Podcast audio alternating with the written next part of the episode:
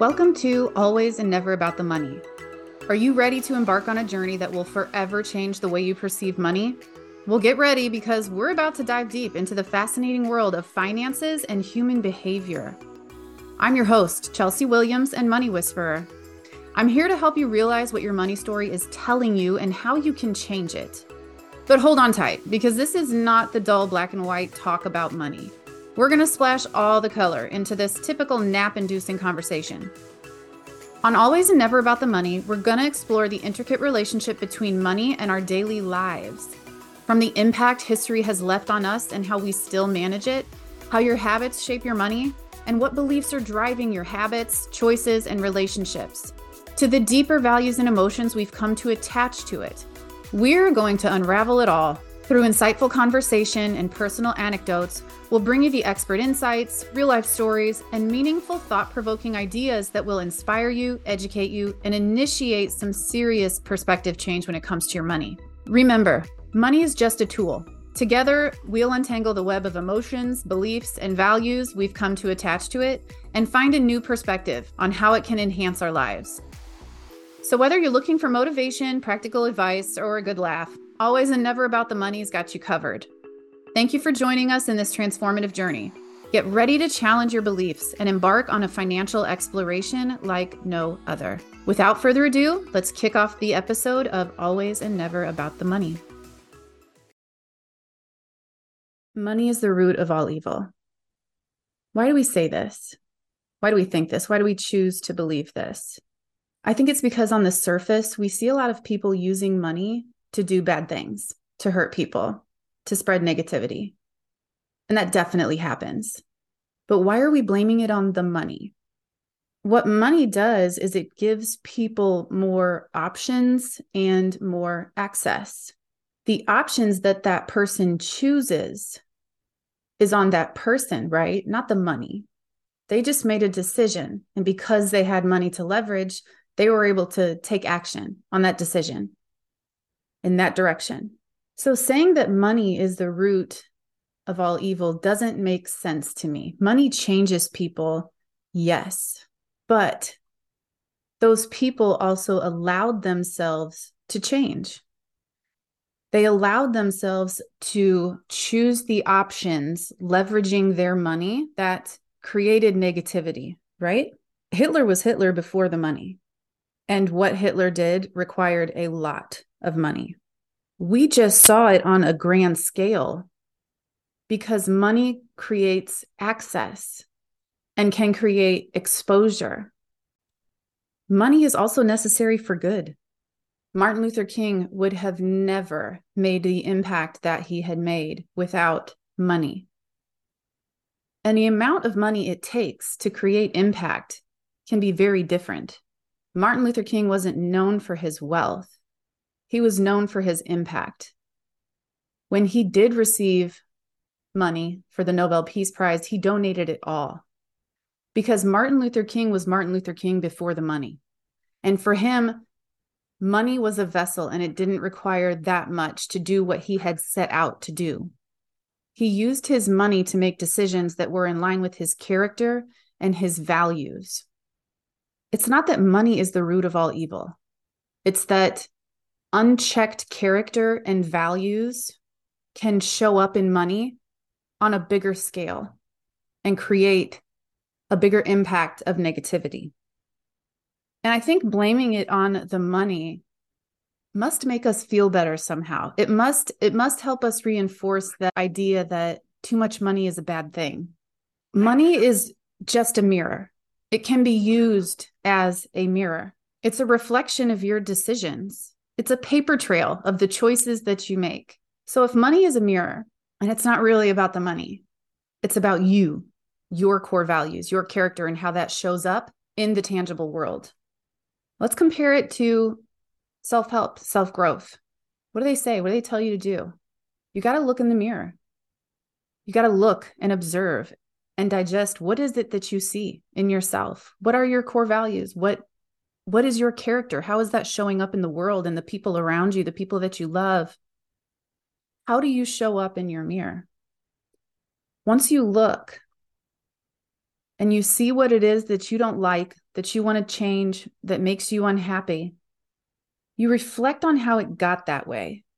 Reflection propels growth so much because when we reflect, we can see the path that we chose. It's not about what we could do, it's about what we have done and taking accountability for that. And if we understand how we got to this place where we're not happy with what we're doing, what we're feeling, what we're seeing, it makes it easier to look forward and avoid making the same decisions that led you to a place that you really don't want to be. And then you establish a new way. Establish the values and beliefs that you want to live by. What are your decision making pillars? And practice. We can't just look in the mirror and have a five minute sesh and be good. We have to practice. And practice makes progress. And that's really what it's about because there is no destination. There is only the journey, the ongoing cycle of checking yourself. So, saying money is the root of all evil, money shows up as evil because core values and character goes unchecked, intention goes unchecked or uncared for. So, when you look at your money and where it tells you you're investing it, is it to help other people? Is it to educate yourself? Is it to create growth in your life? Is it to create moments and fun with the people that you love? Is it showing you that you're making careless decisions, like signing up for subscriptions, thinking, oh, $12 is not much a month, but then you got five subscriptions and three of them you don't even use. One of them you forgot you signed up for. Money isn't the root of all evil. It can, however, magnify the negative decisions that you choose to make in your life when gone unchecked it's hard looking in the money mirror. Looking at your money and realizing that you're living beyond your means is a hard pill to swallow. And then if you decide that you want to change your situation, you are literally uprooting, it can feel like your life. If you find yourself in a situation where you bought a, a house that you really couldn't afford, say you even have a, kids and a family, a husband, a wife, your money has gone unchecked for so long that you're now in a situation that's causing so much stress and strain in the bank and in yourself and in your relationships and in your home, maybe. That is a really hard decision. That is really hard to take action and change your money situation. If you're in a situation where you're not really living that glamorous and you're not making a lot of money and you look at your money and you struggle with believing that you can make more that's hard. That's a self belief thing. You really have to ask yourself why, though. The rule of three ask yourself why. Go three layers deep into why is it that you're looking in your money mirror and saying, it's going to be so hard to make more money. So we're faced with this choice to make hard decisions, do the hard things. It's just a matter of are you going to do it or are you going to continue to live where you're at? Are you staying in a familiar pain to avoid an unfamiliar progress? And that's the hardest part. The hardest part is doing the hard things. Once you do them and you start to practice new money habits, it gets easier. It's still hard. It's hard to say, no, I'm not going to go out to dinner uh, this week. No, I can't go out drinking with my friends. I really want this new thing, but I really can't get it. Because then we start to think oh i'm not doing good enough. I, I can't be happy. I can't do the things i want to do. I don't feel freedom. But which pain is greater? Having what feels like freedom because you have the things that you want but it's going to come back to get you because you can only do that so long with something like money or the temporary pain that comes with changing your money habits changing your money story and then getting to this place of freedom. Yes, you had to wait for it. But a lot of us don't have patience. We were not conditioned to have patience. Think about when you turned 18 and you got all those credit card applications in the mail, not ever having been taught and educated and practiced the art of managing money. You were given instant gratification. You were given the option for instant gratification. And a lot of us took it because we didn't know any better. We couldn't see it. We didn't realize what was really happening. And we weren't taught how to manage it. And that's a habit. That's your character. Are you looking for instant gratification? Or do you have a plan that outlasts the next day, the next week, the next month or year or years? And that's what you have to establish when you're looking in the mirror. What is it that you want out of your time, out of your money, out of your life, out of your relationships, out of your career? What is it that you want? What does that mean in money? And how can you get there? If you allow your core values and your character to go unchecked, it'll show up in the money. And because you have more options, you have more opportunity to reinforce those decisions, those habits, that pattern, which is going to create your path. And yeah, some paths do come off as evil. Some paths really do spread negativity. That's reality. But it doesn't have to be yours. Okay, listeners, here's the deal.